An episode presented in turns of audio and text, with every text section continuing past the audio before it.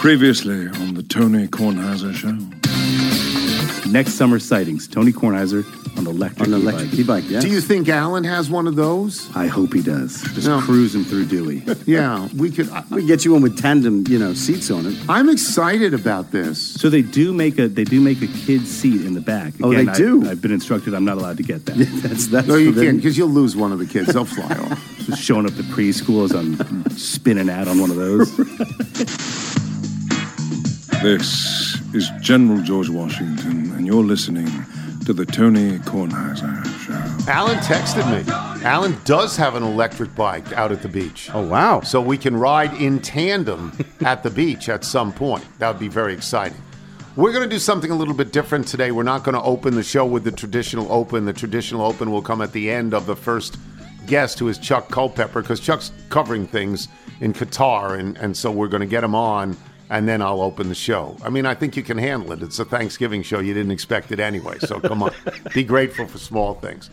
Uh, let's start with Chuck Culpepper, and the most important thing is it is now 7:38 in the morning on Thursday morning in the eastern part of the United States of America. What time is it right now, kids, in Qatar? What time is it? It is 3:38 p.m. and the sun is kind of starting to wane. It goes down really early here because of some kind of time zone uh, nuance that's going on here, such as that when you fly from Dubai to here, they seem to it takes you 40 minutes, but you're in another time zone, so Okay. you're in an earlier one. So Okay, so it is- 3:38 p.m. Middle to late afternoon in Qatar.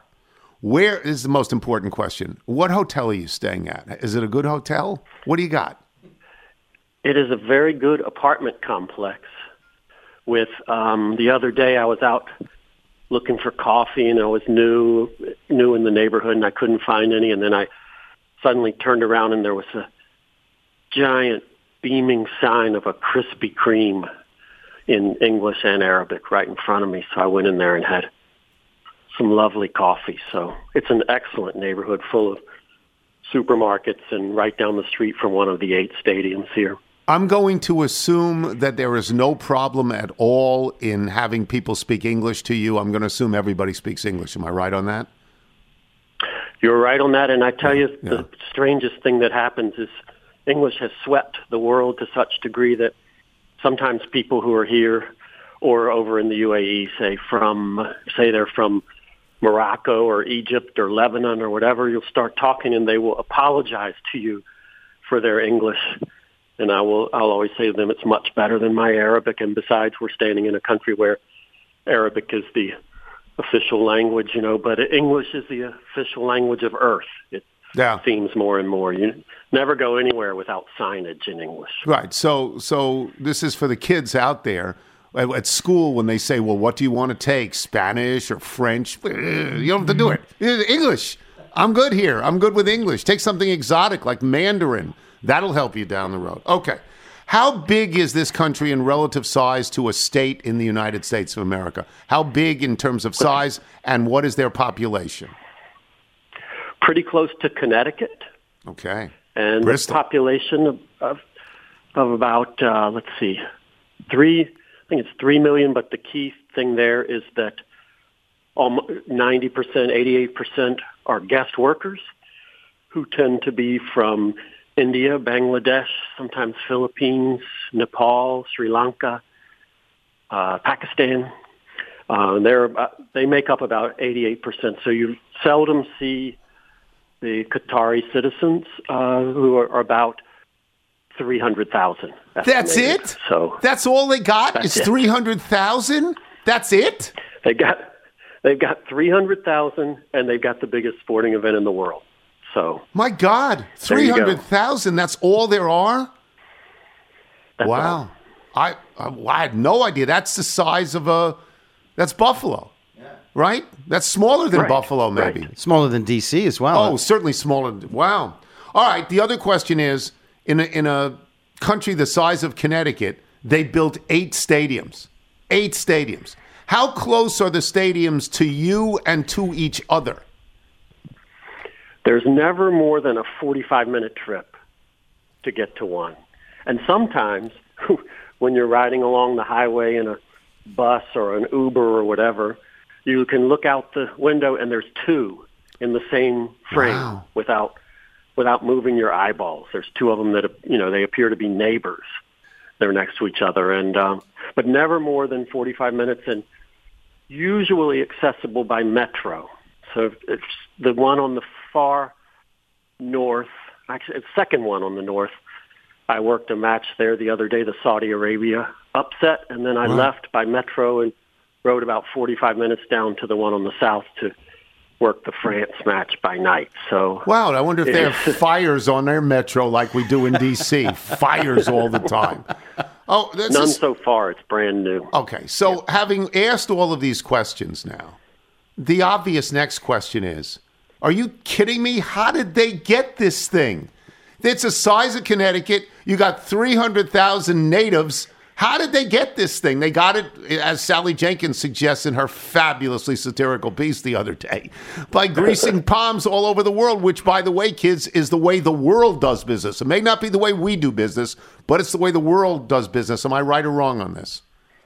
Oh, I mean, I'm always disappointed at opening ceremonies of Olympics or or the World Cup here or whatever that there's not some skit that you know pays homage to the global cherished global tradition of bribery. I mean, it's such a huge factor in these events. Think about our own Salt Lake that had its Yes. its kind of mess. Yes, with Mitt Romney, Got, you kids. know, yes, Mitt I mean, Romney, right? it- it is. It, it look.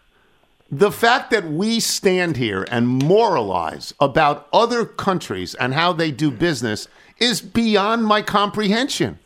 I, if we don't want to do it that way in our country, that's great. God bless us. But the rest of the world, Chuck, every single big event is because somebody greased somebody else, right? I would say most every. I might hold out some hope for, say, the.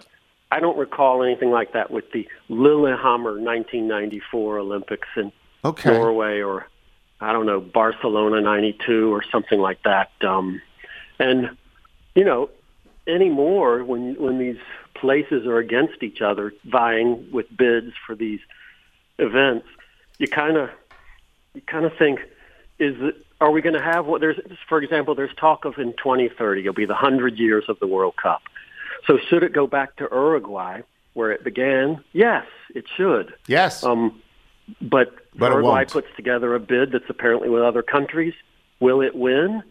You wonder if it'll win because you wonder if somebody else will outbid it, so to speak. Okay.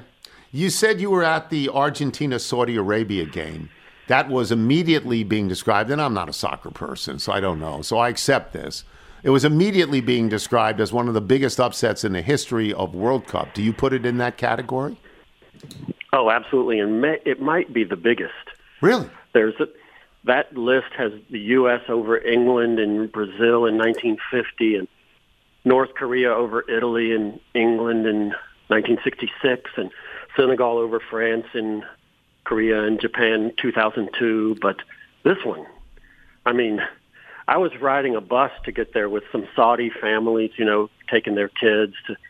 Those kids were pretty much going, I think, going to see Lionel Messi of Argentina. That was the purpose of going there. Right. It was going to be five nothing, six nothing, and then, you know, to Saudi Arabia's down one one nothing at the half, and they've been completely outplayed. And then they score these two goals, and you can spend your life going to stadiums and listening to crowd noise and being awed by some of it, and still hear some sort of other decibel dimension that that comes from surprise, especially from surprise that was just as colossal as this surprise was. All right, that's good to know. Now, I, I would not bet against Argentina getting out of group.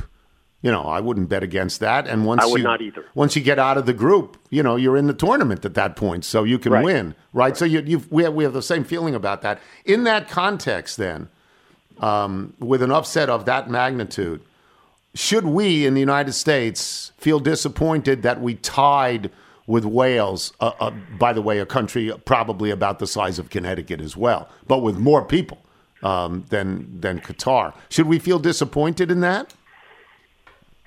I think we should feel mild disappointment because of how it unfolded.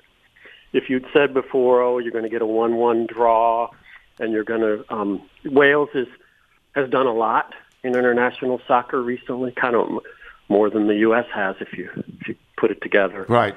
Uh, great showing in Euro 2016, I believe it was, and um, and so you know, and has players who compete in these these major leagues uh, just as much as we do, and has a star, Christian Bale, who's you know bigger than any star we've had on the global scene. So I would say mild disappointment because of having the lead so late and then having a penalty and then having it unfold that way. Okay. Yes. Do you see us getting through the group? Do you see us as being able to beat, for example, Iran? If we beat Iran and we get a three pointer with a tie, we're going to get through the group. Do you see us as having that ability? I do. I Okay. think the ability is there, and I just wonder about Iran in terms of what they're going through in their country now. And you know, the manager was talking the other day after they lost six two to England, which, by the way, looked like it could win the whole thing. But um, I just the way he was talking about the pressures these players are under, he said you just can't imagine. So while the history of the U.S. team including the loss to Iran in 1998, which is long ago, I know, but the history of the U.S. team makes me think it could get caught up in a, in a, you know, a wrestling match with Iran and and and have some trouble. I just I just wonder about, you know, the how hard it is to play for Iran right now, and Okay. so the the U.S. I think could benefit from that as, as well as being, you know, as this began, the odds-on favorites to get out of that group were England and the United States. So it would be a matter of just kind of holding your wagering position as seen before the tournament. Yeah. Can I mention this one thing? I mean, we're not pals with Iran. We have, in the last 40 years, significant history with Iran. I'm not saying it affects the United States players, but that might affect the Iranian players, yes or no? I would say, no, you mean uh, sort of the the emotions between the two Yeah. countries? Yeah. I I would say from I I don't know how many Iranian people I've t- talked to in my life, but uh, I would say a hundred or so. I don't know what the number is, but um, and you know this has been when I lived in the UAE, and this has been um, say for example in Los Angeles, um, and it's it's um. I would I would say that the animosity is largely seen as being between the government Okay. and less so between the people. And that this is one of the places in the world, Iran, that I most desperately would like to go because everybody who goes there tells me that is the most hospitable place on earth. I don't know how you would rank that, but Really? there's just an extraordinary hospitality, even in, you know, even in just chance meetings when you're sitting in an airport somewhere and start talking to someone, which was a specific memory of mine where this man and his wife started telling me we should be friends. And it's just, there's just this very, very, um, there's this great warmth about uh, people there. And I think that, of course, this would reflect in the national team. And I don't feel like the players would get any sort of motivation from sort of geopolitical things. It's interesting. That's good to know. Um, how obvious are the restrictions in the country that where you're covering this thing? The stories about the shirts and the hats and the armbands being people being asked to, to get rid of them, even the beer, the incredible bait and switch on the beer. You go to Budweiser and you say, we'd like, I don't know, $300 million. And don't worry, you can sell the beer. Oh, no, now you can't. Thanks for the money. Um, how, do you feel any of those things? Apparently, they'd like to get an Olympics around here too, and apparently that that bait and switch is going to be a real thorn in that. Um, Well, I would hope process. so. I would hope Yeah, so. it should be Right. right. Yeah. Uh, I haven't had any wine in ten days, which is like a record uh, for adulthood. I think maybe even teen years if you put Yeah. those in there. Um, you can find it some places, but you have to go find it, um, and it's very it's very clear that it's absent and that alcohol is absent. There's a feeling around the stadiums that there's it's just different, different from being at say an English Premier League or a Southeastern Conference stadium. Yeah. So, and then of course it's been felt in the stories you hear going around about the rainbow Yep. Shirts or or gear or maybe a tiny patch on your shirt that are just not being permitted around here, which I just find, you know, a short-sighted, but b I, I have found that kind of surprising given the sort of the welcoming aspect that was pitched to everyone for this event. Um, but you don't, if you were to walk around day to day, ride the metro, uh, walk among fans toward the games, see the fans dressed up, you would you would really often forget where you are.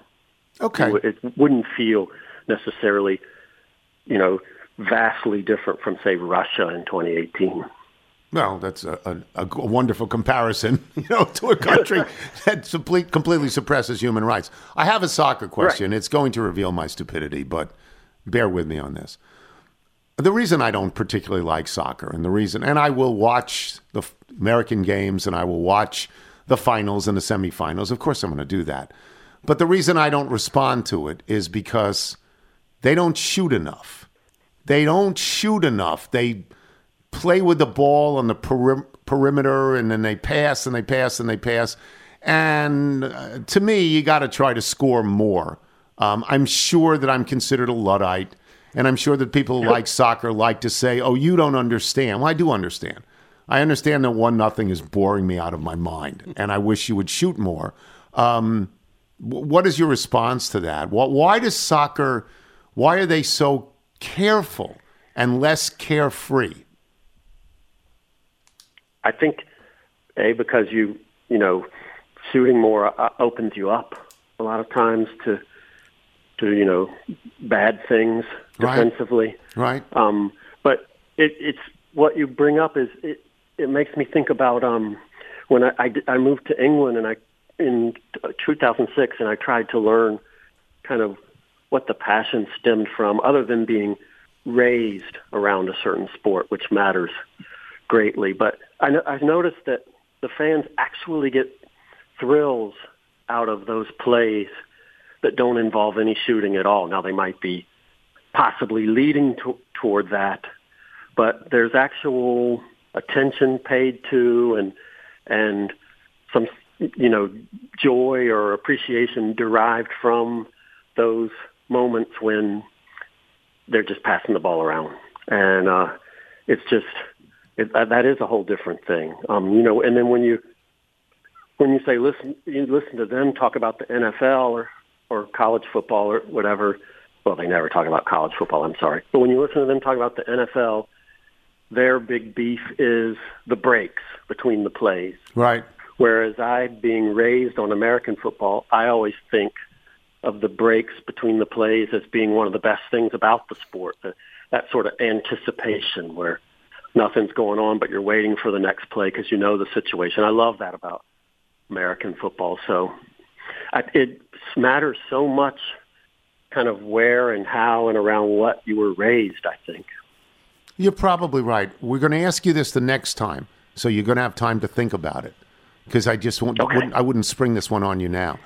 In other sports that we are more familiar with, in basketball, the three point shot changed everything about the game. In baseball, the invention of the closer changed everything about the game strategically, everything. Next time we talk, is there anything in soccer, or is soccer the same game now that it was 100 years ago? Is there a change in it that has revolutionized it and, and just cast it spinning wildly in another direction? So next time we'll mention that, as well as we'll also ask you again about what time it is, because I've already forgotten. Okay. Thank you, Chuck. Thank you so much, Tony. Chuck Culpepper. He, does, he, he owns a story. He's such a great writer. If you get a chance to, Michael Wright, I mean, when he owns the story, But you, you, you can hear it in his voice. He brings a, an understanding of the world to everything that he covers. just wonderful. So now we're going to do the open part. Oh, I had some population numbers if you What do want. you got? You were very accurate with Buffalo, 276,000. I'm saying it's Little off with Wales. Wales, 3.1 million. okay. The country hosting this thing It's 300,000. has, has a, the same amount of people in the entire country as in Buffalo.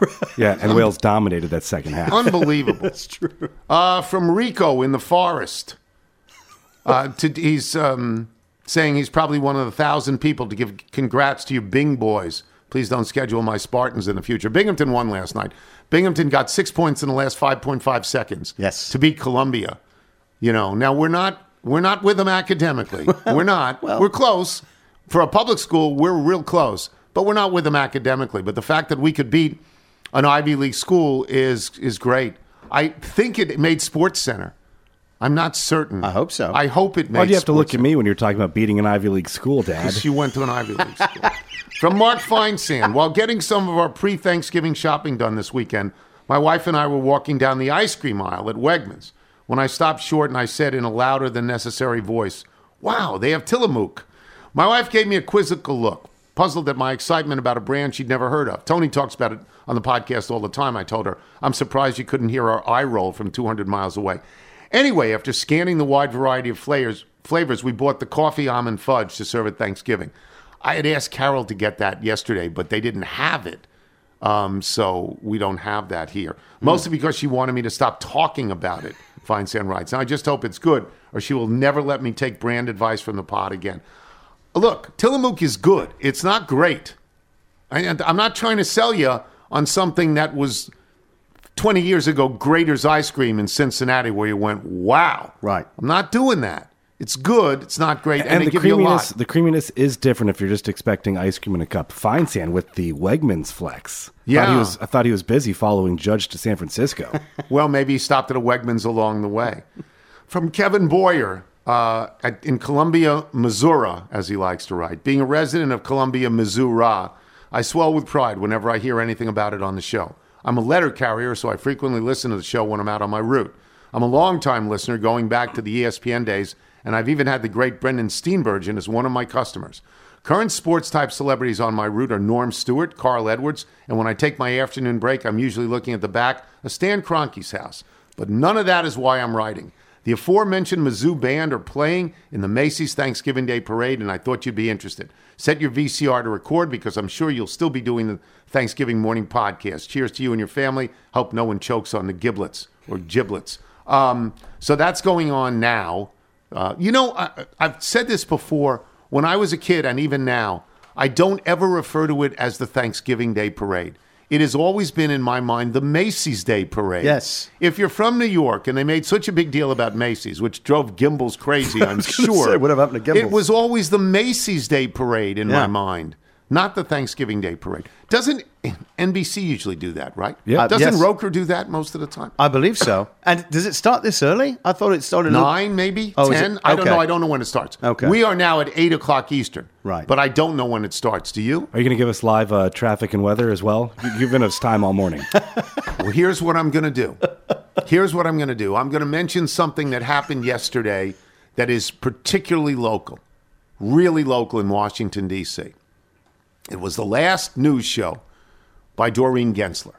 Doreen Gentzler had been one of the anchors on the 6 and the 11 in Washington, D.C. on Channel 4, the only news I watch and the only news I've ever watched, uh, for over 30 years. Now, she got to Washington. When I got to Washington in 1979, the anchor um, was Sue Simmons, who then summarily left for New York, where I think she was a big success in New York. Sue Simmons was great. Then a variety of people came into Washington um, before Doreen Gentzler. I think Wendy was in Washington before Doreen Gentzler. I'm pretty sure about Yes, that. But I when Doreen right. came, she came as the anchor opposite Jim Vance.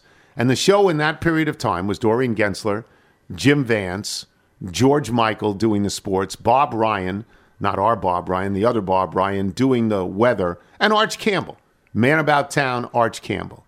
And last night, as a tribute to Doreen Gentzler, who has retired as of last night, um, both Arch and Bob Ryan were in studio. Oh, And it was really nice. That's fantastic. it was really, you know, poignant as far as I was concerned. And Arch was hysterically funny, as he always is, always making is. fun of everybody. and so it was it was nice to see. And I've never met Doreen Gentzler. She is friends with my friends like Arch Campbell and Leon Harris, but I've never actually met, which is odd. I've never met her. I believe her husband has worked at the Washington Post for a million years, though I could be wrong about that. And at the end, you know, they brought up her husband and her family and everything like that. And and uh, she was there's something to be said for walking out on your own terms, Yes. which she did. She said, "Okay, I've done this a long time. Our kids are, are raised, and we're both. And her husband's retiring this week, so they're gonna what? Next week, retiring next week. Carol says. So that's that. It was it was just lovely to see. Although it is odd, right, that I've never met her. I mean, I've been over at that studio a million times when we used to do full court press with George. Right. You know, and they always showed they showed clips of George and clips of Vance, and it was, you know, it was heartwarming for an old coot like me to see something like that. You are probably wondering why we are doing this show, because so often Thanksgiving I go out to Delaware because I like to buy junk at highly discounted prices on Black Friday. At when do I go, Michael? At five in the morning. Yeah, the sun faded corduroys. Yeah, Bef- yeah, for zero. boat- another pair of boat shoes. for zero, yeah, you know, but that, that store doesn't exist anymore. Oh, really? The Bass outlet isn't there Oh, it's anymore. been gone for about five years. So I can't. So I'm done. Luckily, Dad has a supply. yeah. I have Are a, you a okay? couple. I have a couple, but I'm done. I got to last. Yeah, uh, you know that's it's. But I I go out there and I come home with bags of junk, stuff I wouldn't even wear ever, and I'm so happy because I got it for seventy percent off, Remnant even though it's carpets for the useless. hallway. yeah, it makes me happy, but I'm not doing that this year because I have sciatica in my right leg, and all I do in the middle, I can't get in a car, I can't drive. The positioning of my leg is agonizing. I can't drive, so Carol has to drive me. We went to the doctor yesterday. We went to um, to Kevin McGrail, who is the head of neurosurgery at Georgetown. Where'd you park? Well, Carol parked. She let me out so I could walk. The only the only relief I have is walking. Last night was the worst night I ever had. From midnight till 4 a.m., I walked around my house. Four hours of walking around my house like Banquo's ghost in the middle of the night because I cannot find a position that isn't so painful that I, I can't stay in it. Our fears You know. stick deep in Banquo. Yeah. Uh, now, what's the light situation as you're going room to room? Are you turning on and off, on and off, or are you just a shadow? No, no, I know. I you know I know the house. I know where I am. We've got a couple of lights on, and I walk and I count and I count hundreds and then thousands and you know then five thousand steps. Do you have your car phone with you? Because in case there's a fall, I want to know. no, but it's in the next room. It's it's close, but I, I could Help, crawl help. to it. I think I could crawl to it, and it's been it's agony. It's absolute agony, and I hope the doctor who I have uh, he was wonderful to talk to, um, very calming. You know that thing that doctors are supposed to do very well, which is put you at ease and give you the confidence that there is a solution here, and together you're going to find it. So I have I took X-rays yesterday, and he looked at the X-rays and he texted me they're not worrisome, which was a nice sentence. They're not worrisome. And then I'm going to take an MRI soon, and and then you know. I don't know what the path is. A lot of times this thing resolves itself. Maybe I'll take a shot. If they want me to do that, I'll certainly do it. But the more you talk to people about sciatica and this pain, and I'm not certain it's sciatica, but that's just a general catch all term that people understand, the more people have had it. They've had it. This is really common, and it is debilitating and agonizing. It really is. So, I mean, that's why I can't. I can't drive out there. I mean, I can't even go as a passenger. I, I to get in the car, I have to put the seat as far back as it goes and as far down as it goes. Right. So I'm sort of lying down again, doing a Wendy Rieger with my feet in the windshield. yeah, you're in the back seat with the dog. know- well, luckily, your loss is our loss because you'll be coming to our house for Thanksgiving dinner. Yes. Well, I mean, to be It's an fair, early seating. Yes, it, we're at the first seating. We didn't. We weren't invited to the main seating. We're at the first seating. You know, in, in the sense. afternoon, and I was going to walk home. I, I might leave Carol there for a while, but I was going to walk back if I could, and because walking is is okay for me. It's okay, you know. So Could always take the bike. I'm afraid to try and and pedal. Oh, it's- I'm it's got- afraid it's that got a would cushion hurt. seat. I've got Yeah, we, we got a number of emails about uh, the the type of helmet you should get. Not really the type, but they said if you don't if you have a ten dollar brain, get a ten dollar helmet. You might want to invest in a more expensive helmet to 30 anyway. a $30 brain. Or as Kendrick Perkins once said about brains, if you took Kyrie Irving's brain and put it into a hummingbird, the hummingbird would fly backwards till it killed itself. That's why I like Kendrick Perkins. That's why he's on the show. Uh, okie dokie. So uh, we're going to do all gambling for the rest of the show because you got three big games today. That's right. Three big games. So we'll have Chuck Todd when we return. I'm Tony Kornheiser. This episode is brought to you by Progressive Insurance. Whether you love true crime or comedy, celebrity interviews or news, you call the shots on what's in your podcast queue. And guess what? Now you can call them on your auto insurance too with the Name Your Price tool from Progressive. It works just the way it sounds. You tell Progressive how much you want to pay for car insurance, and they'll show you coverage options that fit your budget. Get your quote today at progressive.com to join the over 28 million drivers who trust Progressive. Progressive Casualty Insurance Company and Affiliates. Price and coverage match limited by state law. You're listening to the Tony Kornheiser Show. These are the Saddlemen. We have played the Saddlemen before, and we're playing them now. There's not an accompanying email because they're good. They know they're good. Yes. And they're basically saying, hey, we're doing you a favor, pal. We're letting you play our music. The Saddlemen, this is a song called I'm No Hero. It plays in Chuck Todd. Chuck, got, it's good that Chuck is good at his day job because Chuck got killed last week. He really did. Chuck went one and six last week. He can't even see the monkey. The monkey's in a different zone. Chuck is 35, 40, and 3, but there's always in betting a chance for redemption. You did get crushed last week. And and the logic of your picks was there, but you got crushed, right? I, I I feel good about the picks. I just well, I don't, and I even I think on the couple of them I said, you know, I shouldn't take this, but I will. No, But those that's things man, that's what I get. That's what I get. That's what happens. Here we go. We start. We're going to do the three Thanksgiving games. Uh, Buffalo, uh, Detroit always hosts a Thanksgiving game. Dallas always hosts a Thanksgiving game, and then there's one random one that I assume the late one is on Amazon. Or am I wrong on that? No, it's ours, buddy. That's NBC. NBC. That's NBC. this is a big, big money. Okay. This is the most profitable, I believe, of the NFL games because of all the Black Friday stuff. Well, everybody, let's be fair. Why are we doing a podcast today? Um, because nobody wants to be with their family for any great length of time. It's a good idea till it happens, and then you go, "What am I doing?" You know. Four so branches in my family represented today. It seemed like a great idea. yeah, So I mean, th- Thanksgiving Day football is a big watch. It's a big watch. Let's start with Buffalo at Detroit. Buffalo giving a high number, nine and a half. Detroit, with the exception of the New England game, has had wonderful offense all year. I mean, they're they're exciting. They're sort of a thrilling team to watch. Nine and a half is a lot. I don't know the history of Thanksgiving games if home teams do well or they don't do well.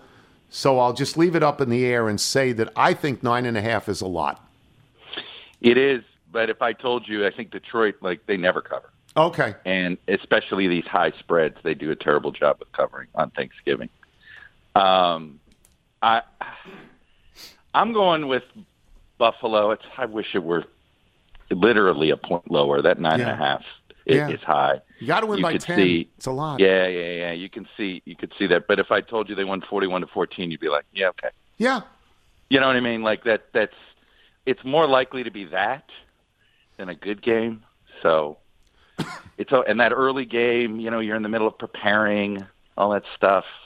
You know, it's always the middle game to me that's more competitive. Yeah, give me the Bills. Okay. Uh, the middle game is Dallas. This will get an enormous number. This is a Fox game. Giants at Dallas, two large cities, big number. This is the Giants' season, kids. If the Giants lose this game, they're done. They're not going to make the playoffs. They lost to Dallas. I'm sorry, they lost to Detroit at home last week. They're in Dallas. They're getting 10.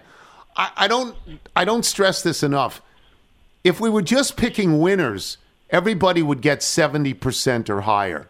But it's the number. The number, that's why it's gambling, kids, because the number changes everything.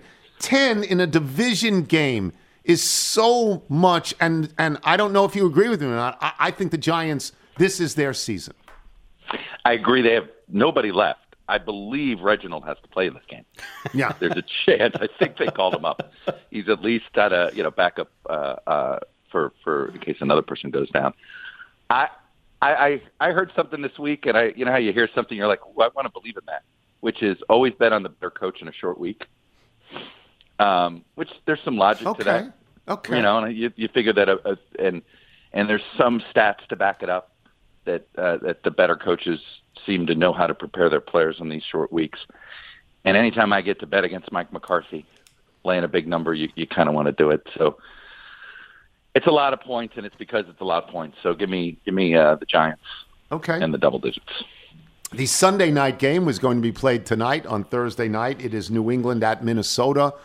It's interconference. It's not particularly sexy. It'll probably get 35 to 40 million people watching because if you think you can last with your family, maybe you can through dinner, but you can't last all night long. Not all night. You got to go to somewhere else and watch the game.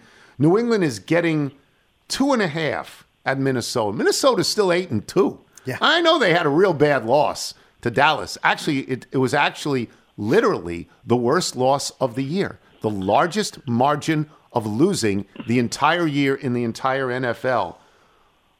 But I would have thought New England would get more than two and a half. What are your thoughts? And, and ready for this stat? I believe Minnesota is negative point differential. Yes. Yes. I mean, that's You can't believe in them. Can't. That's pretty impressive. Yeah. The point is, is that they obviously, again, that phrase "you are what your record says you are." Mm-hmm. Maybe not in this case. Right.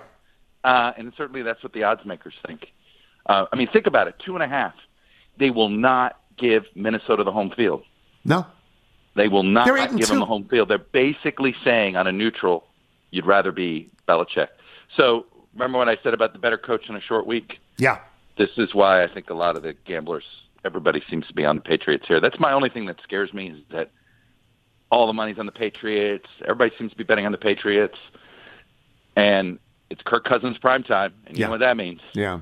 Kirk Cousin at night. I mean, the wolf, the moon comes out.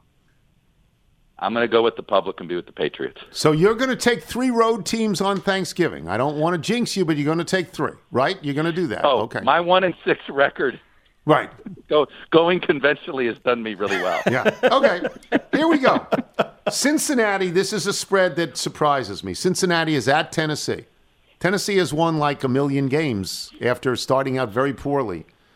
Cincinnati is minus three. They're a road favorite at Tennessee.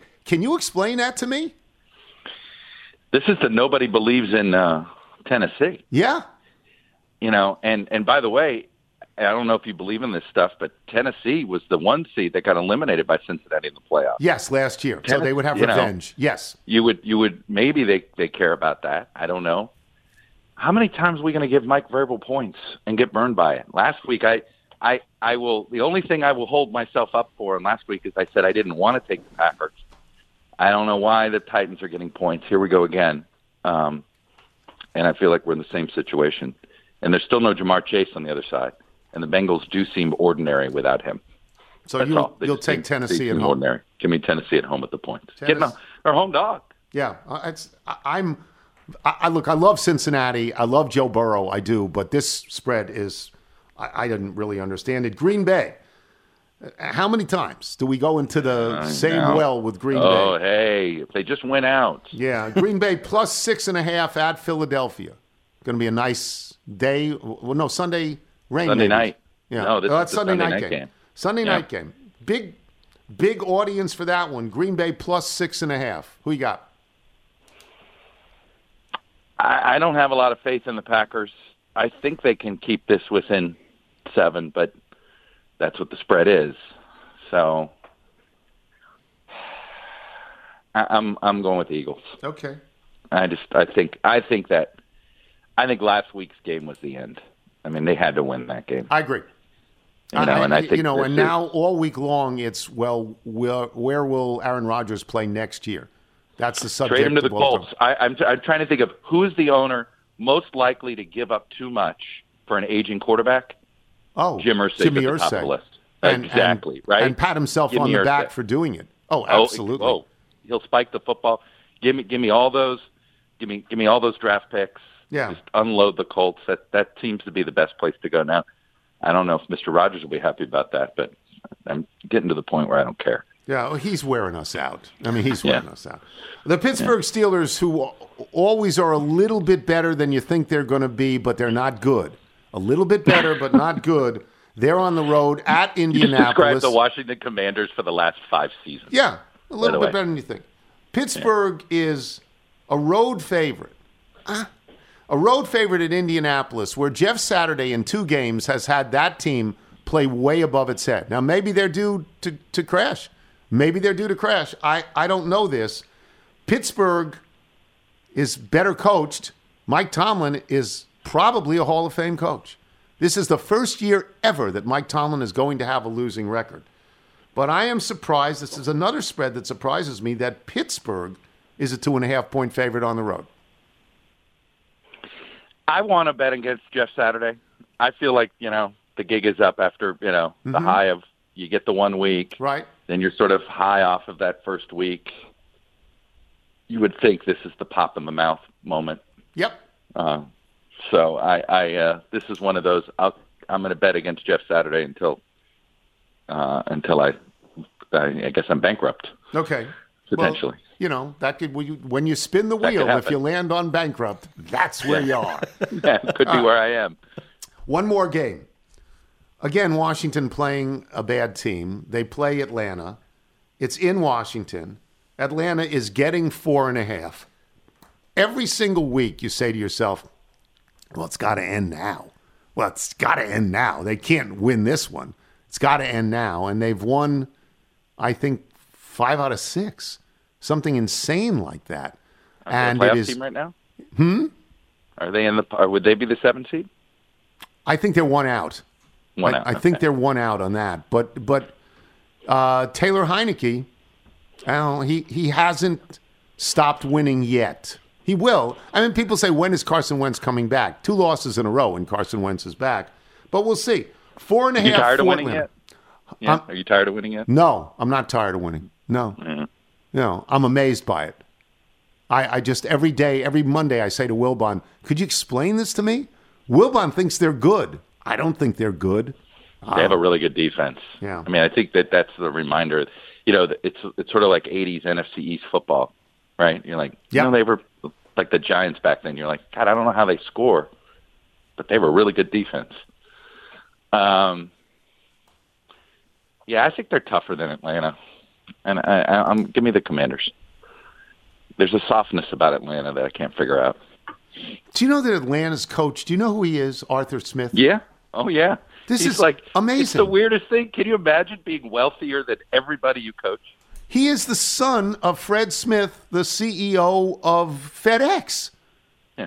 And you just say, really? How did this happen?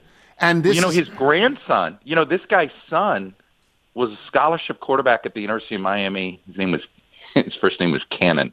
By the way, he did not have one. But Right. um, uh, it's a total like a football obsessed family. That's wild. I think Fred Smith just uh, yeah. They it's just it's obsessed. completely wild. I mean, the only thing sort of th- th- there are athletes that are sort of comparable. Bill Bradley's dad owned a bank. Bill Bradley had a lot of money. Bill Mm-hmm. Laimbeer's dad, I think, was the CEO of Owings, uh, Corning Owens, whatever. The, I mean, Bill Laimbeer came from a lot of money. Yeah, Jess Pegula. But they were, yeah, but they're athletes. Well, this guy's it, a it happens coach. with athletes all the time. The right? coach. And it's true. Yeah. Just remarkable. All no, right. I love the Arthur Smith story. Yeah. Hey, Hey, um, it's a it's a you know, riches to a- riches story. it is. It is. Yeah. Hey, there's another football game Saturday that you guys should care about. Uh, You know, Mur- USC. Murray- Oh, oh, No, Murray and Coolidge for the state title. wow. Yeah, I think Coolidge is given two and a half. Okay. So, you know, well, I'll take Murray. You know, uh, good, good. so good, we're good. Good in you- football I think now. tuition. You both This already be- took Murray. yeah, we did. Yeah. yes, we This this would be the third straight DC state title. I always leave out the DC part. I would say, hey, state title. state title. You get to wear a and you're like, what jacket. state? Well, you know, you're like District of Columbia. yeah, it's a know, state of mind. that. It's a state of mind. All right, thank you, That's Chuck. right. Talk next week. You got it. Bye, guys. Have Chuck Todd, boys and girls. If we gave you Chuck Todd alone, be more than enough. We are padding this podcast. It's going to be about an hour and a half podcast today. Uh, if we gave you Chuck Todd alone, that would be enough. We give you more than that. We get you away from your family because we give you a monkey. See the monkey, he's scritch, scritch, Sing along, scratching. Watching his iPad, smoking and laughing. Hanging with Bud Grant, tap, tap, tapping on his purple attache. Nigel's going to the zoo, zoo, zoo. Reginald's got the Vikes by two. Sometimes he throws his poo, poo, poo. When he's had too much Johnnie Walker Blue. All right, what has he got? Reginald. Yeah, where is he right now? Reginald is has distanced himself from the field. Reginald was 2 and 1 last week. He's 21 11 and 1. He and I, I know it's hard. It's hard for you to say to your friends, "Yeah, I bet with a monkey." But if you bet with a monkey, you'd be cleaning up at the moment. Yeah. You'd be cleaning up. 21 11 and 1. Yes, good, good monkey, good monkey. So I went down to the National Zoo uh, last night, and as it is every year, right around Thanksgiving, he was having his friendsgiving meal, not with his family. His friends, Friends. He likes to have his friends over the night before Thanksgiving. Some fantastic people there. Uh, Alan Arkin was Sure. there. Usain Bolt. Yeah. And Raquel Welch, who I guess goes way back with Reginald. That's amazing. I didn't know that. Very dear friends. Yeah, it's yes. good to know. Yes, it is good to know. But they took a little break from the meal to go over these matches with me. And uh, the first one we gave them was the first one up. It's the Detroit at home getting nine and a half. And you think, well, he'll never take the Lions. Well, I don't think he's ever taken the Lions. But he showed me a picture of him curling. You know that sport of curling? Yeah. With Wayne Fontes, Mickey Lolich, and Joe Dumars. That tells me he's got ties to the Detroit area. Detroit's won two in a row. Right. They've won two games in a row. They beat the Giants at the Giants Stadium Yeah. last week. Beat them badly. yeah, and the Bills are great, but they're not Uh, Nine and a half's a lot. It's a big number. So he'll take the Lions with that. Now, the next one we gave him was the second game up. It was uh, Dallas at home giving 10 to the Giants. And uh, this, another fantastic photo, although it's a little scary. Reginald playing polo. Polo. If you- and if you've ever seen a monkey on a horse, Hard. it's terrifying. Yeah. Yes. Um, but he's playing polo with Tom Landry, Randy Galloway, who I believe wrote for the Dallas Morning Star. No, Dallas Morning News. Dallas Morning News. Great sports columnist, Randy. Absolutely. Great. And Ed Tall Jones. They're on the There same polo. So he loves Dallas and he'll lay the 10 in that match. And of course, the last one we gave him was Atlanta uh, getting four and a half at the Washington football team. Uh, and this is just a series of photographs of him preparing a Thanksgiving meal, making mashed potatoes with Richie Petitbon, making the cranberry sauce with Mike Nelms, and making the stuffing with, I believe, head hog George Starke. So he's going all home teams on Yes. Thanksgiving. Yes, he is. He's going to park in front of that television set at noon, and he's not getting up. Right. That's like his own personal red zone. Now, he has There's two. no red zone today, right? Get him some of that Tillamook. yeah, exactly. Do you think there's red? There can't be I red don't zone. no, because they're all individual games. Yeah, they don't they're not- overlap. So yeah, no. no. He also, and I don't know if you want to put this in the tally. He's taking England against your United States tomorrow, That's okay. and he's also going to take the Buckeyes over Michigan. Okay. You know, Liz Clark is going to cover that game. Oh, she is. Yeah, isn't that great? Oh, well, we'll have Yeah, to get Liz her is- on. yeah, Liz is gonna cover that game. Oh, that's fantastic. All right, uh, we'll take a break when we come back. Carville, maybe, maybe. No, he's We- standing by. He okay, is, yes. Standing by, and then Jeff Ma. Yes. All right, I'm Tony Kornheiser. Check out our new NBA show, Beyond the Arc, part of the CBS Sports Podcast Network, where you can find me, John Gonzalez, NBA insider Bill Reiter, and Ashley Nicole Moss five days a week talking all things NBA. Whether you're looking for insightful discussions, upbeat commentary, breaking news, interviews, or coverage of all the biggest stories in the NBA, our new show is the place to be five days a week. Download and follow Beyond the Arc on Apple Podcasts, Spotify, and wherever you get your favorite podcasts. This is the Tony Kornheiser Show. Tony Kornheiser Show. Once again, these are the Saddlemen. This is a song called Hold Her. Michael, if people like the Saddlemen want to send in their original music, how do they do it? Send us your music by emailing it to jingles at tonykornheisershow.com. And is TK Gobble still out there? Still going strong, and For you Johnny have, O? you have a dinner jacket that is en route. I, I've, I've ordered a dinner jacket and terry cloth pants on the inside so to the, walk the the, pants dog. are on on back order. We're going to get those for for the next holiday. Well, let's well let's get them before it gets to be spring, or else I don't really need them. Oh, yeah. Forgot about the cashmere sweater. Oh yeah, I got fine. the cashmere sweater. Happy Thanksgiving. Feeling good about that. Feeling good about that. James Carville joins us now. He posted with us his picks last week, and he was three and three. He's 25, 20, and two. He and T Boy Latchley are making money. If you're betting with them, you're making money. Happy Thanksgiving to you and your entire family. And what are your picks this week, James? Well, I'm gonna give you my picks, and then I'm gonna give you the all-time lock since of the year. Okay. Right? My, uh, my picks are. Well, let's talk about uh, Cincinnati and Tulane, which is actually a pretty big game because it's hard to get out of your mouth that Tulane's playing a big game, but they are. What, what line are you seeing? I've got Cincy giving one at home. Uh, I saw two. Okay, two. Two. All right, Tulane. All right. Now, the Michigan- last time you took Tulane, you lost with Tulane. I know, Remember that? Okay. I know, and I, I, but I, I'm telling you, I, I'm, I'm impressed. If they win this, they'll play for the conference championship in New Orleans, and if they win that, they're going to go to a New Year's Day bowl, I Which mean, would be great. I, you know what John Maynard Keynes says, but the facts change, that's changed my mind. What do you do? All right, facts of Tulane football change. Uh, okay. The big scuffle in Col- big scuffle in Columbus. Okay. Uh, I've got uh, Ohio State giving seven and a half. Okay, take Michigan. Really? That's too many points. Yes, too Really? many points. Oh. Really? Yeah. Okay. All right. And, and uh, the, uh, I think Notre Dame is traveling out west. for Yeah, they're at USC. Uh, yeah, I've got USC you- giving five and a half. Take the Irish. So you improving. Wow. So okay, this is a very Let me ask you interesting thing about They lost to Marshall. Okay, they they're like LA Schick. They're just a hell of a lot better team today than they were at the start of the season. It is possible. No doubt about it. It is possible that Notre Dame will be in this year three of the most impactful games in the entire year. They lost the opener to Ohio State, and then they started getting Right. killed. But they've won five in a row, and they've averaged 40 points a game in the five they've won in a row. And if you want to see a bad defense, USC has allowed 35, 37, and 45 in wins. You can score. That's what you're thinking, right, James? You can score on USC. I'm thinking that they're a lot better. You can score them, and you've got five and a half points. Yeah. I mean, how many times do we talk about how many how many 24, 20 games do you see? I mean, they're everywhere. How many 42, 38 games? Yes. They're everywhere. Five Yes. and a half points is nothing to sneeze at. Okay, what else? Okay. And uh, uh, on the pro ledger, we got uh, the the Buccaneers are playing who this weekend? Uh, Cleveland, they're giving three and a half on the road. Tampa is. Uh, give give give give up the points, take the Bucks. I agree with that.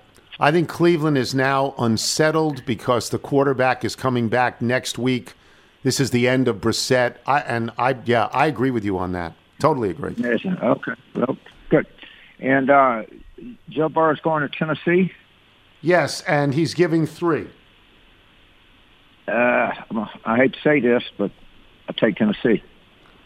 Um, I, I James, know, I, young Ja'Marr Chase has been hurt. Yep. You Yep. know, you, you know the kind of shape he's going to be in, and, and you know Tennessee is not bad. I don't understand Right. this spread. I don't understand it. Tennessee's won like five out of six. I don't get it. Which makes it, it, it looks. But sometimes you you look at gift horse, you stick your head in a gift horse mouth and it bites you. But Yeah, we're well. going to take it anyway. All right, what's your other pick? What's the big one? Uh, the uh, Packs. I got one more. and I'll give you the big one. Okay. The Packs, Packers and the Eagles. What's yeah. the line there? Uh, Green Bay getting six and a half on the road. Okay, take the Eagles. Now, this is a five times play. This is courtesy of the great ACL-sports.com. Right. number one guy. All right, five times play. Uh, the Kansas Jayhawks travel to the great city of Manhattan, Kansas, to play the Kansas State Wildcats. What line do you see there? I see uh, Kansas State giving, Giving. 11 and a half. Give it up. Take the Wildcats. Big time. Five times play. Five times. Guaranteed. Five times. Yes. Five, Lock of the year. times play. Kansas State. That's from ACL-sports.com. The best. And five times. I ain't backing down. I'm pushing ahead. I'm going forward. All right. Have I'm a right. wonderful holiday. Our best to Mary and the kids. Have a wonderful All right. holiday. Go K State. James All right. boys and girls. A five time bet. That means if he loses, he's 0 and 5, regardless of his other six He, picks. yeah, he gave you some extra picks on the front end. Right. Right. Five time bet. That's a, a remarkable appearance by James, who did not curse. That's the first time I can recall. It sounded Ja- like there were kids in the background. had a lot of people there. James not yet not quite sick of the family yet. Uh, Chuck Todd believes that this will be the most heavily downloaded episode we've ever done because people will look to get away from family and just listen to a podcast, which is why we're doing extra time. Yeah. Oh, we're trying to get Jeff Ma now. Nigel talking to Jeff. Got Jeff? I do. Fantastic. Jeff, are you there? You got us? I am here. Oh, This is this is just as a side comment.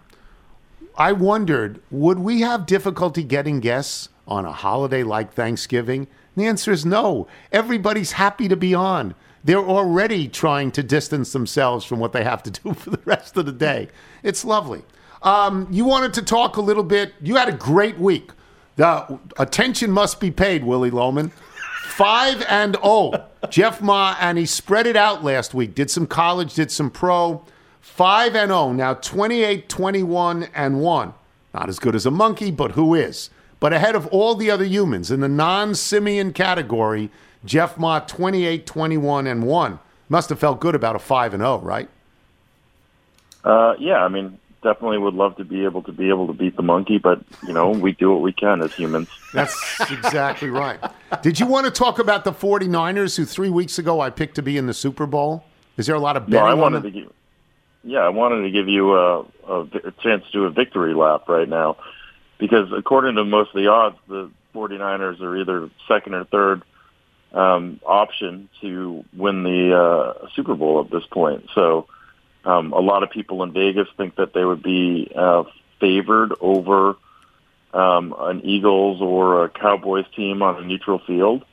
Um, and you know the the two teams in the AFC, if you look at the futures markets, are obviously Buffalo and Kansas, Kansas City, yeah. But after that, it's it's really the Niners. So um, I think you were early to call that. You know, as as uh, Rick Reilly would say, we'll, we'll tell you you got that first. So good good for you. Well, I mean, it was about the Christian McCaffrey trade, and as I said the other day, it's not that I believe that Christian McCaffrey by himself is the equal of, say, Derrick Henry or Von Miller, but it's it's matching him up with Kyle Shanahan and giving Kyle Shanahan a great tight end and three great wide receivers, two of whom can run. They can run. You can hand the ball to Deebo Samuel. You can hand the ball to Christian McCaffrey.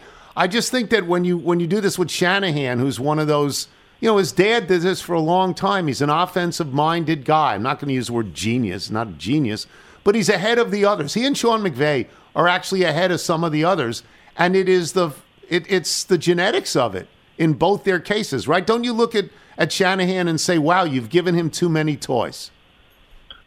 Yeah, I mean, there's a couple of things with the 49ers. One, I think Shanahan is is the best play caller. Although, do you know what his career record is as a 49ers coach? No, I I know he went to the Super Bowl once, but he's he's he's not been like a 12 and 5 guy. No. No, I I think he I think he actually may be below 500 as a 49ers coach, which Wow. is crazy to think about. Yeah. Um, but he's a great play caller for sure.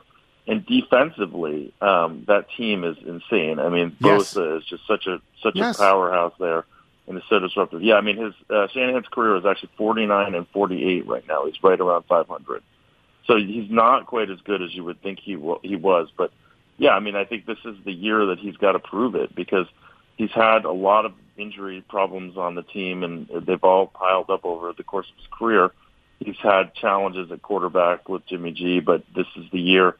I think the only thing that holds them back is Jimmy G, and ultimately this is where Shanahan should make his money by being able to overcome the shortcomings that he has at quarterback. Just just to amplify on that point, they are so lucky that they didn't trade him. They are so lucky that he agreed to a one-year deal when they humiliated him publicly by saying they were giving the job to Trey Lance, who then immediately broke all the bones in his body. And even Shanahan said, "We are fortunate to have him." In, in Jeff, one of the great understatements of the year. yes, they are fortunate to have him. Right?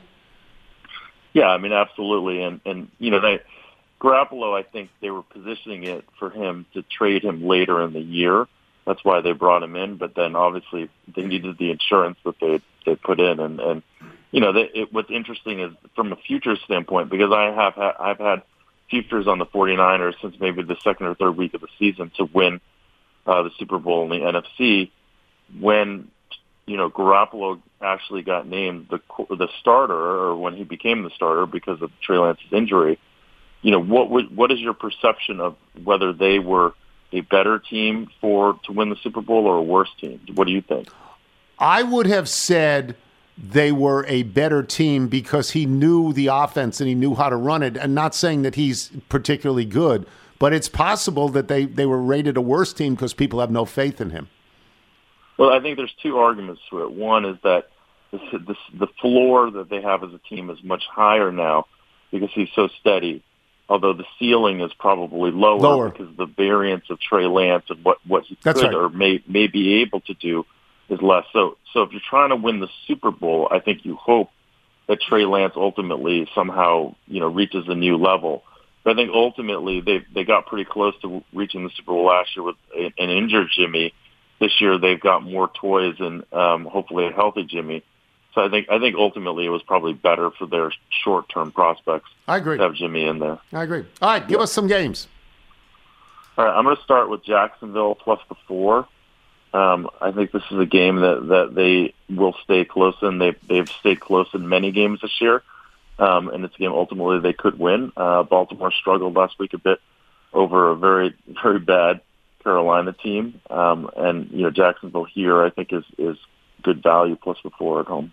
Are you disappointed in Jacksonville in, in Trevor Lawrence? Are you disappointed in him?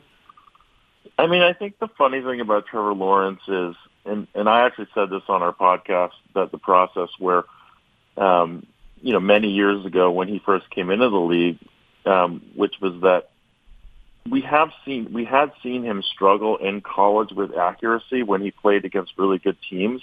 And the thing about college quarterbacks that play for these powerhouses is they're throwing to elite wide receivers who are playing against, you know, maybe not very elite uh, secondary. And so ultimately you're seeing quarterbacks throw into huge windows in college. Yeah. And ul- the the biggest thing for an NFL quarterback has nothing to do with size or athleticism; it's accuracy. And so I think Trevor Lawrence not being very accurate is not a huge surprise, and that being the thing that kind of holds him back in the NFL is ultimately the thing he's going to have to fix. So um, I think until he fixes that, I, I, I will have issues, or I won't be too surprised when he struggles. Ju- Just to to underline that, Sam Darnold was the number three overall pick, and Sam Darnold was wildly inaccurate at USC and had an enormous amount of interceptions in college. And some of us said, why would you make this guy the number three pick when he's just shown you in mismatch games he's not particularly good? And where's Sam Darnold now? Well, he's going to start for Carolina this week, but he's basically on the shelf. He, like nobody thinks he's any good. Okay, what else you got? Yeah, another quick example of that is like Matt Leinart, right? Leinart was throwing into these huge windows in Yeah. at USC and then came to the NFL and was like, wait, I have to throw through tiny windows to get Can't the do it. ball? So it's Can't a do different thing. Yeah, I'm going to take the Browns plus the three over Tampa. Um, still not a believer in this Tampa Bay team, and um, think they they'll struggle here against the Browns. I would go the other way on this, but you know that's just me. Okay, what else? You take Bears plus the six and a half over the Jets. Um, I'm I'm a believer in Justin Fields, and I'm not a believer in the Jets, even though they're making the quarterback change. They have a great D, um, but I, I think six and a half points is too many for um, these two teams. I have I watched ESPN all week. I have never seen a quarterback get crushed like Zach Wilson got crushed across the entire network all week long. Did that surprise you at all, Jeff? They killed this kid. Like it's like don't even don't even come to work. You're so terrible. I I'm not sure what's going on, but clearly someone does not have an appreciation for him. I mean, the press conference was tough, right? I mean, Yes. they ask him if you have. There's just better ways to. It, it's a tough question, but then it, there's better ways to answer that. But you're a young kid that probably hasn't had the training you need to answer a question like that on the spot when you clearly stunk the joint up. Oh, you have to say I got to be better. That's what you have to say. I've got to be better. I let people down. All right, what else? I'm going to take the Raiders plus the four over Seattle. Um, you know, obviously the Raiders came through for me last week. They're still Yes. what not what I would call an an elite team by any means. Seattle is the, the team that we all like are not really sure if they're as good as they are, but somehow um, they seem to continue winning. But again, this is just points, right? Raiders plus the four and what's likely to be a field goal game. Okay. Um, I'll take it. And then I'm going to take one college game. I'm going to take Notre Dame plus the five and a half over SC. Um, SC cannot stop anyone. Um, it's basically who has the ball last. Notre Dame, we've talked about, is not explosive, but I think they're going to be able to have some sustained drives against this SC team. And their defense is, is much better than the UCLA defense or, or many of the defenses that, that um, SC has seen in the Pac-12. So I think plus the five and a half in, in what is essentially Notre Dame's, you know, the most important game in Notre Dame's schedule, um, whereas SC still has the Pac-12 championship. Um, I like Notre Dame here. So I mentioned this to Carville just a few minutes ago.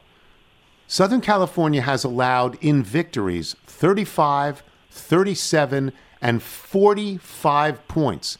The notion that they're going to run away from somebody is crazy. Their defense is awful, right? It's awful. Yeah, absolutely.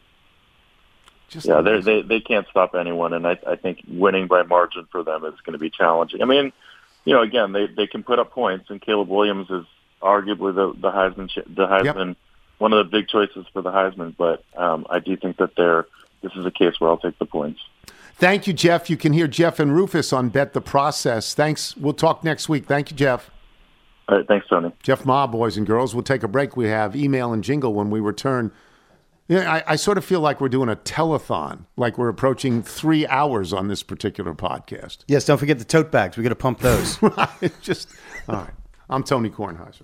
I'm Mark Chapman. Welcome to the Planet Premier League podcast.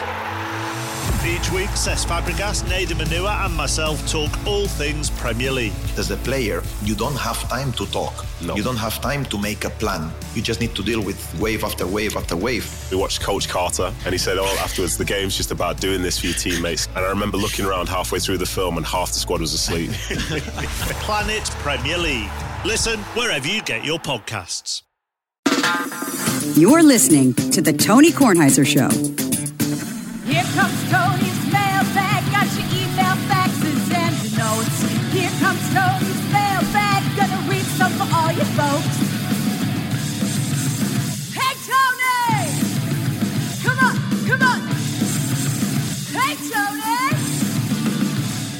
That mail now, baby.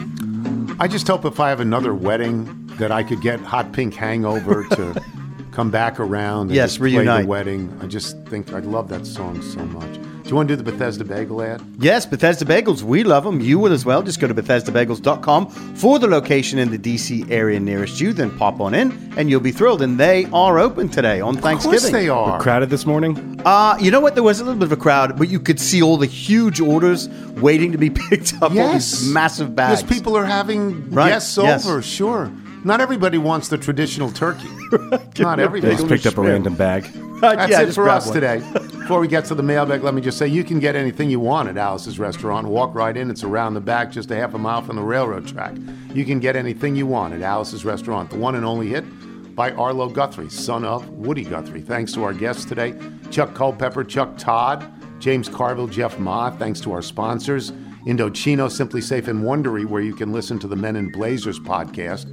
And remember, you can listen to us on Apple Podcasts, Spotify, Google Play, and Audacy. If you get the show through Apple Podcasts, please leave us a review. Let me wish everybody like a, a happy Thanksgiving. Yes. Thanksgiving is, I mean, it's it is the American holiday. July 4th is not the American holiday. Everybody has an Independence Day. Thanksgiving Day is is ours. You know, it goes all the way back to the Pilgrims, and it's right. It's a lovely holiday. Beautiful, great way to spend time with family. We are tipping off tonight at 5:45. Doors open at four o'clock. Yeah, we'll be Please there. don't walk the dog before then. No, no, no. But I'm I'm going to leave at six. Please don't peer through our shutters. No, I peered through your shutters this morning. Well, you know. That's what I have to deal with. All right. But Morning, my Dad. my outdoor lights are working again. They are indeed. Dawn From to Mike dusk, baby. Schuster. Mike Schuster in South Bend, Indiana. All the recent discussion regarding plots or spoofs of Hallmark movies is missing a critical element.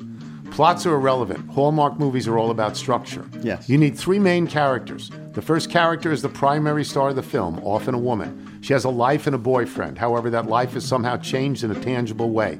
It sometimes involves a change in her location. The second character is her boyfriend. He is typically a schmuck. This is such a funny line. Such a funny one. He doesn't know it, but he's on his way out the door.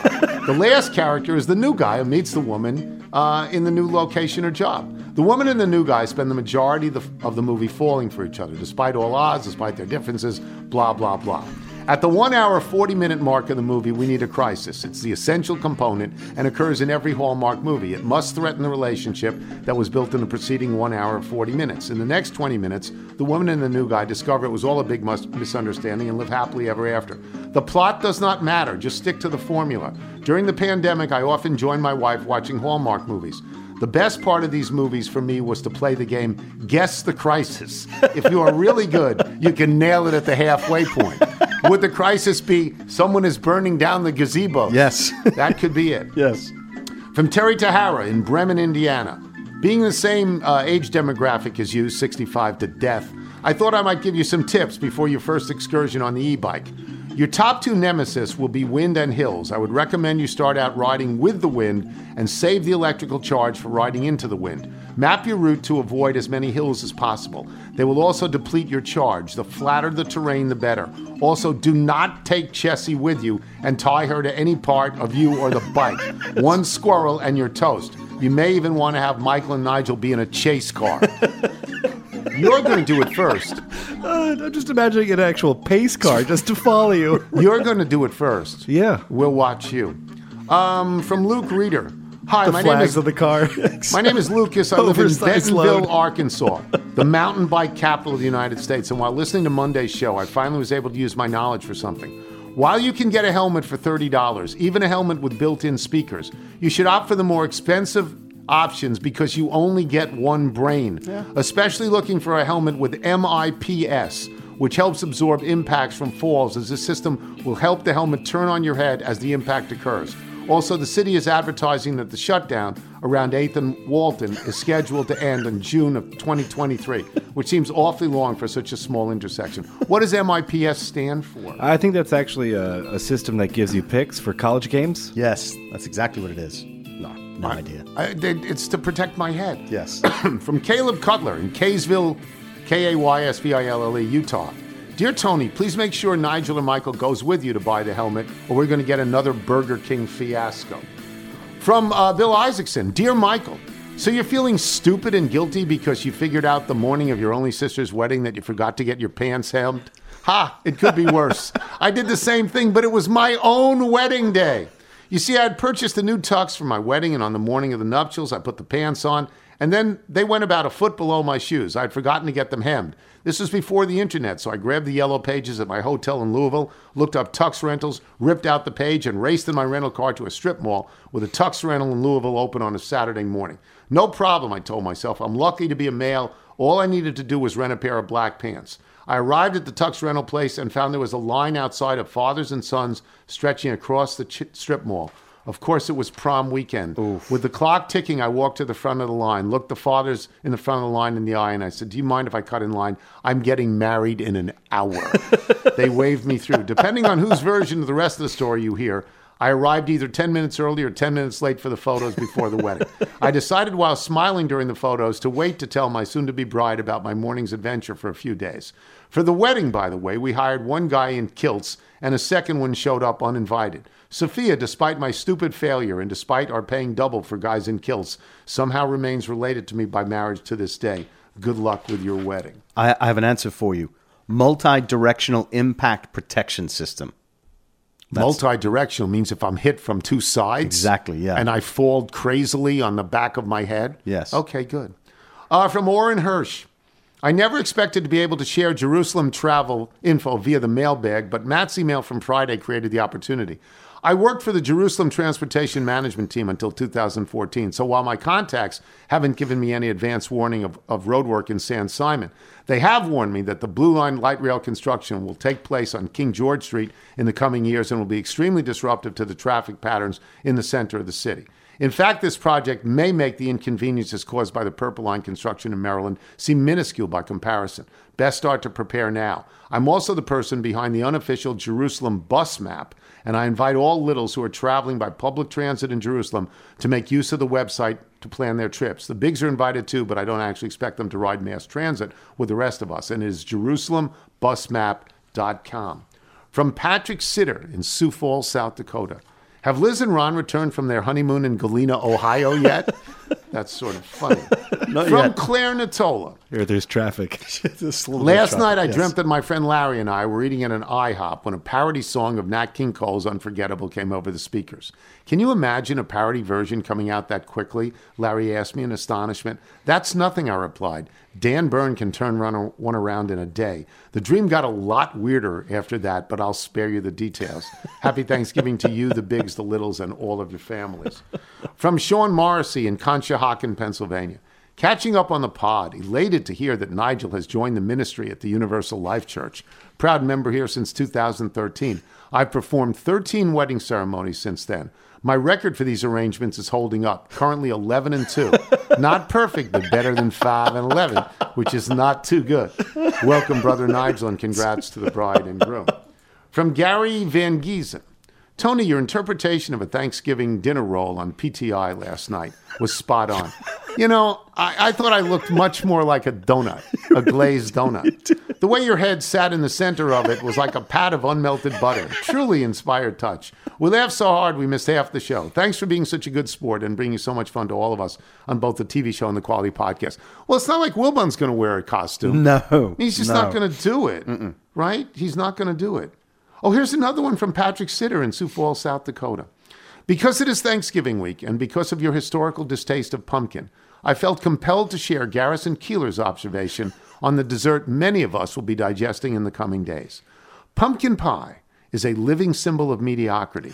The best pumpkin pie you ever ate wasn't all that much different from the worst pumpkin pie you ever ate. And on that night, note, I will say to you, if you're out on your bike tonight or any other night, as always, do wear white.